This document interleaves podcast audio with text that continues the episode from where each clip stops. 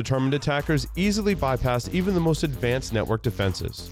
Trying to ramp up staff to detect their backdoors can cost thousands of dollars and take months, even years. With Active Countermeasures AI Hunter, we enable junior analysts to detect even the most advanced backdoors in a matter of hours.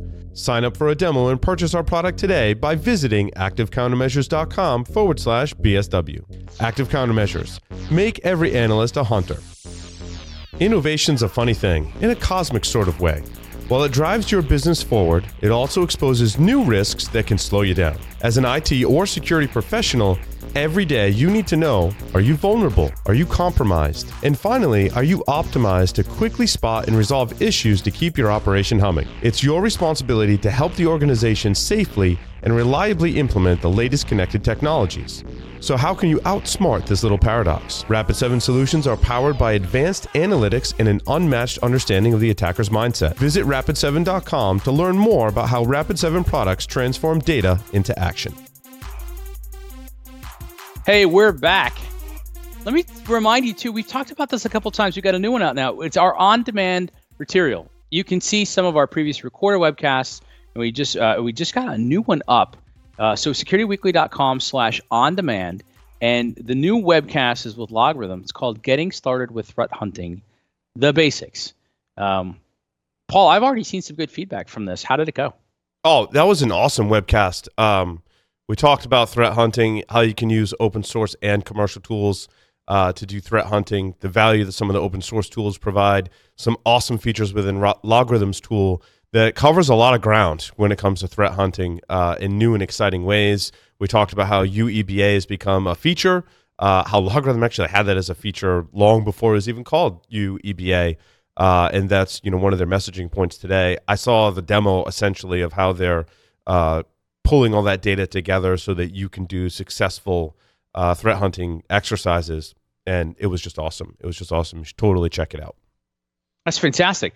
All right, so in the next segment, we're talking about some of the new things you've learned on the shows. But this is our this is our opportunity to do these article discussions, um, and I found a couple this week. I thought were were kind of important to take a look at, and we can go through them at whatever pace you're comfortable with, Paul, because there's there's obviously tons here to talk about. I'm going to bring up this first one.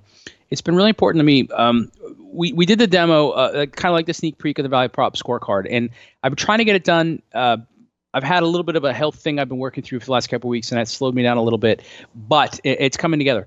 One of the things I've figured out though is that if you're proper in answering the question, what problem are we trying to solve? That that also helps you set the parameters in terms of what problems are we not trying to solve. So if you keep extending that out, what things should I be focusing on? Leads you to so what things should I not be focusing on? And over the course of the last you know 80 shows or so, we've talked about sometimes it's better to say no to things or, or whatever else. So what's interesting is we're at that point in the year now, Paul, where a lot of people will look at their their uh, their New Year's resolutions, so their goals, and they'll go, ah, "I'm blown out. It's all over. What am I going to do?" And there was this great article on uh, HBR, Harvard Business Review, that said, "Before you set new goals, think about what you're going to stop doing." Mm-hmm. We asked this in the Straight Talk framework. I mean, this it's it's a it's not a new concept. What I liked about this though was that it said we, we fall into this ha- this habit, uh, and it's a trap, and most of us fall into it we start new things before we finish old. Um, you see it in your kids, you see it in, in all sorts of people where, you know, it's kind of like what, what I try to instill at home is if you're going to do a project, understand what you're going to do, pull all the stuff out, right? It's tools or materials or whatever else, do your project. But then when you're done, it's not done until it's all cleaned up and put away. Then, then it's done. You can move on to the next thing. And we see that when you don't do that, right, it's just chaos and it piles up. Well, we do the same thing at work. We got four, five, six, seven, eight, 10, 12, 30 projects going at a time and five different email threads and two different phone calls and we're on a webinar. And we, we've got to learn to do that. So what they basically say is the first thing you need to do is, is you need to take a look at everything. So so their point there was don't just look at the new stuff and figure out whether you should or shouldn't do it. What you've got to look at is what you're currently doing. In other words are you doing the right things? And if the answer is no then you need to course correct. It's not always easy, but you need to do that. So that's why you know I put in a hint here in the show notes. It just the structure helps. So this is where like you could use a value prop scorecard or or the structure of your choosing. We go through lots of questions on this program, and just be consistent with how you evaluate those things. And then you need to look at how you assess everything new coming forward. Same structure, and then eventually you should get your stuff dialed in. I, I have a little more extreme viewpoint on on this article, Michael. So I've been listening to the Phoenix Project. Uh, yeah. I'm not sure if you ever, and so I actually started reading that a long time ago. I talked to a bunch of people about it, and I never went back and like really digested it. And I, I feel bad that I, I hadn't done that. And now the Beyond the Phoenix uh, project is being released. Uh, and so I'm like, all right, I'm going to go back and, and really listen to this book, uh, getting so much more out of it today. And one of the things that, if you've read the book, you know what happens is they basically stop all work. So this article talks about like realizing your goals and you might have to stop some things. Sometimes what you need to do is stop everything. And in the book, they do this. They basically stop everything and say, okay, we've got so many things piled up, like you said, like we started things and they're over here, and there's a pile of things over here, and a pile of things and projects over here. You know what? We have to stop everything and then reintegrate that back in. Now, that begs some challenges because when you start doing things again, you've got a backload of work that's all of a sudden going to come rushing in. And they talk about how to deal with that in yep. the book. But I think sometimes you do just have to kind of stop everything. And again, that's my extreme kind of you know angle on this one is stop everything. Uh, and I'm not saying everyone should do that, but it is certainly a uh, a strategy. They've even and I've thought about this in our own processes, stopping what you're doing and then just going back to analog, right? And figuring out what your processes are before you then go choose a system uh, to automate that. Now we had a case here in the uh, in the studio where I think we're a little too early going to analog. That we want to use the digital system and understand what works in it and what doesn't before we either choose to step back and go analog to learn more or choose a new digital system. Um, but stopping stuff is, I, I think, a, a, strategy that's appropriate at certain, uh, you know, uh, when you reach a, a, a, fork in the road, essentially. All right, so man, you've triggered so many ideas. First of all, uh, I love the idea of, of blowing it all up, uh, but I'm I'm an unusual fan of that. Like people who know me well, you know me well. The, you know, like if you look at risk lovers, people are like, yeah, there's risk lovers, and then there's you. Like I I'm never afraid. Like blow it up, let's figure it out. Mm-hmm. But here's what I would say is if if you're even pondering that, in fact, here's what I say: if you're terrified of that, if you're listening to it as you go, I can never do that. Ask yourself, what's the worst that can happen? Right and and then and then go past the whole I'll have a heart attack, I'll get fired, I'll never have friends again, I'll be at okay. So then say what's what's realistic though? Like if we stopped, if I stopped everything for one week and I gave the team a break and we came together and we reprioritized, what would happen? So so think about it that way. The other thing is what you just described. So two more points and then we'll move on. Um, have you seen this thing called the bullet journal? Have you seen that yet? No. Okay. It's considered, it's called the analog answer to the digital life or something to that effect. Uh, when you and I were far younger, uh, Franklin Planner was the big thing. Franklin Covey Planner. And They still have it, by the way, uh, mm-hmm. and people uh, they're getting people reverting back to it in droves. And the idea is you sit down at the beginning of every day and you have a little book with you and you handwrite in it and you figure some stuff out. Um, Trisha's been using it. We just introduced it to the two older kids, uh, and now we in our family we do a morning muster where we get together, we pull out our bullet journals, we talk about it, um, we're indexing it, and and what's cool about it is there's a number of ways to be able to use it, and then it can still interface with you know so if you're using Trello or whatever mm-hmm. you're doing for email, or all it is is it's an analog way to do it. And so when you were talking about being able to do analog and digital, I went, oh, there there are ways to do it, and there's a lot of value to being go, to, to go back to do that. Third point here, and and I'll, I'll, make an offer, and and let's talk about it. You and I can talk about it in an audience. Um, you know, you can chime in on this as well. I developed out the structure. I developed it out a decade ago. It's called a two week test I can go to it in more detail later, but um, it's not. A, it's it's a structure that we use, and actually, Trish and I talked about it last night at length in terms of helping the kids with it. But the idea is you, you can move through a process. So I spent a lot of time, and uh, and even on this program, uh, Dr. Doug and I talked about you know literacy versus fluency. There's actually five steps, right? There's an awareness of something, then you have a familiarity, then you get to that literacy. Literacy is competence. It just means there's knowledge. Fluency is competence applied, and of course, what some people strive for is mastery. A lot of people get confused because they substitute familiarity for competence. But when we look at doing a two week test, and when you're talking about going analog, but also experimenting with the digital, what I've kind of created is a structure you can use for 14 to 21 days. So it's it's called a two week test, but there's an ex- there's an extension in it if you want. And the idea is just to move you from awareness to fam- familiarity. So to your point, I'm not really sure what the digital can or can't do. I'm not exactly sure what we need here. You it's a structure to try it out for two weeks. Mm-hmm. And at the end of the two weeks, it doesn't make you an expert. It doesn't mean you've got the mastery. It doesn't mean you're fluent. It means you know enough now to know what you need to know, yes. to know what questions to ask or what else mm-hmm. to do. And you can repeat that cycle a couple times. If there's enough interest in it, um, we could do it as a segment. It, it's not. Mm. It's not anything I sell. It's something I, I, I, do with a lot of my clients, and I've been meaning to kind of doctor it up anyway. And I'm trying to use it with my kids. So I think if it helps people, you know, we'll, we'll slot it into a segment in the future. Um, but um, I love that. I love that approach. I love that approach of being able to go analog and strip stuff down and keep it simple. Right. And that's kind of the point, right? Like keep like, focus on a couple things and get them done. Um, I think you'll feel good. Let's talk about second chances then. So this is on uh, the Farnam Street blog. I, I, love the work Shane's doing here. In fact, um, he might be fun to see if I can get him on the program. But what he was talking about here is um, second chances in, in learning when things don't go well, basically, was his point. And he, and he gives this fantastic example of bridges. And, you know, like, so it basically said, like, if a bridge, if, you think a bridge is designed that at any given time there'll be 20 cars on it and a car weighs, I'll say 5,000 pounds, you know, you can, de- you can develop out your car, to, your bridge to support 100,000 pounds. He said, but nobody in their right mind would design a bridge to only support 100,000 pounds. You're going to say, but it might actually have you know 2018 wheelers on it and so now it's going to be 2 million pounds. Oh and it could be snow and there could be ice and there could be wind and there could be this and that and he said so what happens is you know like they his example was take the max load that you can envision happening and then double it and then develop for that. Mm-hmm. and and that gives us a margin of error. That gives us that margin of safety. Right. and and so what they basically says you can build it in into your life. And you know and i got thinking about this to a certain extent because i think this is where ideally, we do this well in security, uh, and I think a lot of times we could do it better in security. And, and the idea is, so what are the unlikely but possible risks, right? And, and, and I don't mean getting us into the realm of insurance. It's that concept of, I've talked about it as risk catnip. Paul, we, we've both seen this. There's stuff that because we're so technically inclined and because we see these things that go wrong, we drive down them like a cat playing with catnip. Like we, oh, this is exciting, and it's hitting the dopamine receptors, and it's fueling us, and the adrenaline's coursing through our system, and we feel great. Totally useless, but we feel good because you know we could we could chase down it. So the question is, okay, but what's possible? What's possible that would then be damaging to the business? And that's the second part we got to ask. Of these possible risks, what could harm the business, and then what do we do about it?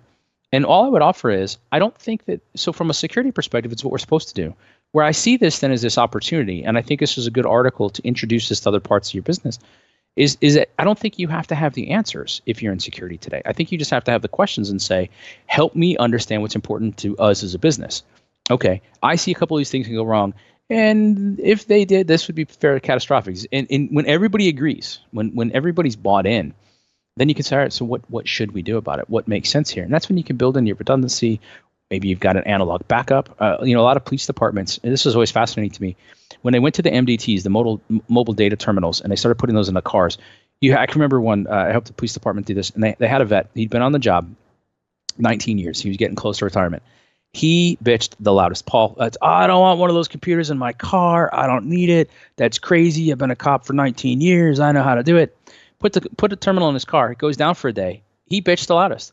I can't get anything done. Yeah. This is stupid. It's, I got, and it's funny because the chief busted his balls and he was like, dude, you still have a book in your pocket. Like, take it out, write a ticket. Like, did you mm-hmm. forget how that works? Mm-hmm. And so it's, it's, you know, we've got this opportunity to go talk with people about what works, how it works, and and what their jobs are like, and how to put this type of stuff together. So, anyway, it, it was it was a good article. I think Shane does good work, and it's always fun to read. And I I read this one and I went, ooh, that could be how we're doing it in security. And I think it also represents an opportunity for how we could roll new stuff out in security and get people more involved in it. Uh, I put in a quick one. Uh, the the Norman Nielsen Group here again, they do great work, especially if you're looking at UX. I mean, that's their ex- their their expertise.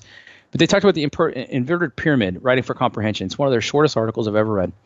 Um, and, and the the basic point is what a lot of people are taught academically, and they need to knock it off is we do all this build up, this groundswell. It's called, you know, burying your jewels. You, you give me all the stuff I don't care about to try to build up to the punchline. And what they're basically saying is if you want people to comprehend this and you want people with short attention spans to come to your website, I'm going to hold out to your email. Put the best stuff up front, put it up top. But the, but the thing is, edit it ruthlessly. Like put it up top and make sure it reads well, make mm. sure it makes sense. Um, the, the rule of thumb, and I'm, I see it working anecdotally is you got about five lines in a mobile email. So in those first five lines, don't squander the space. Get right to the point. It's kinda, I've also seen this more, Paul, with presentations. Get right to the point. Yeah. And then, uh, and then if you want more stuff, put it in appendix. I, I ran into that uh, same problem in my presentation that I just gave. Um, and as mo- a lot of people know, I've been trying to build in stories that uh, underscore the point of the presentation. Um, I think my story was a little long, but most people, you know, liked the candor uh, that's associated with the story. But you know, some of the feedback was, well, you know, it took you a little while to get to the point, but that was the point was to tell a story, relate to the audience, uh, and then the punchline was basically underscoring uh, points that I would go through uh, in my talk. And I I think in a presentation you've got a lot more flexibility to do that. Absolutely. If Yeah, I were let's- building let's be right, if I was building a website, right, totally different story. If I'm sending an email to someone, totally different story. In my presentation, have some patience. I'm going to get to the point in the story, but I like to tell the story. Now, having gotten the feedback, I I will you I play with how much detail is in that story to make it a compelling story, right? I'll offer you two thoughts because they would be useful for you and anybody else paying attention to it.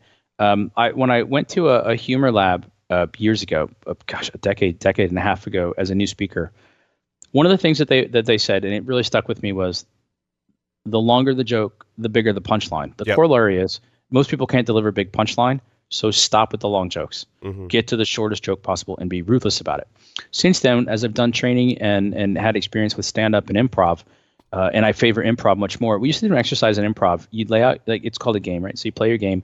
They'd set a timer for three minutes. They go stop. Okay, ninety seconds. Go. You got to do the exact same scene. Yes, yes. So you ruthlessly cut stuff out. So you're down to the 90 seconds. They go, stop. All right, 45 seconds. Stop. 15 seconds. Now it's funny because by the time you get to 15 seconds, everybody's in on it. I mean, like you like you're just getting down to something where if somebody came in from outside, they'd be like, "What are these idiots doing?" yeah, yeah, yeah. But it's funny to everybody else. But what you learn in the process, though, is that whatever you thought you needed three minutes for, you could probably do pretty sufficiently in 45 seconds. Yep.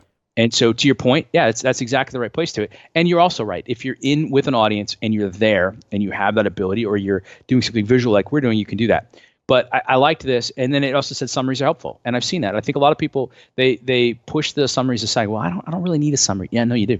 Like, be blunt, tell them where they can get more information or give that information where they're likely to go find it and then summarize it for them bullet point format i like three things they need to take away and as you know we talk about here a lot next step give me the next step tell me what it is Well, now what's Uh, interesting, the positive feedback I got was they're like, I they did like the story, but they appreciated that I ended exactly on time. And I told isn't them like, great I don't know how long, uh, you know, this this presentation is going to take. First time I've given it, didn't have much time in my schedule to really, you know, practice it. I'm like, so I'm going to deliver it, and I'm going to deliver it on time, and hopefully I get to, and I focused on the right things. They were appreciative that the in all of the time I was speaking, there was content. It was useful content to them, and I ended on time. There were complaints about, and we've heard complaints in the past about presenters that either go under or over time.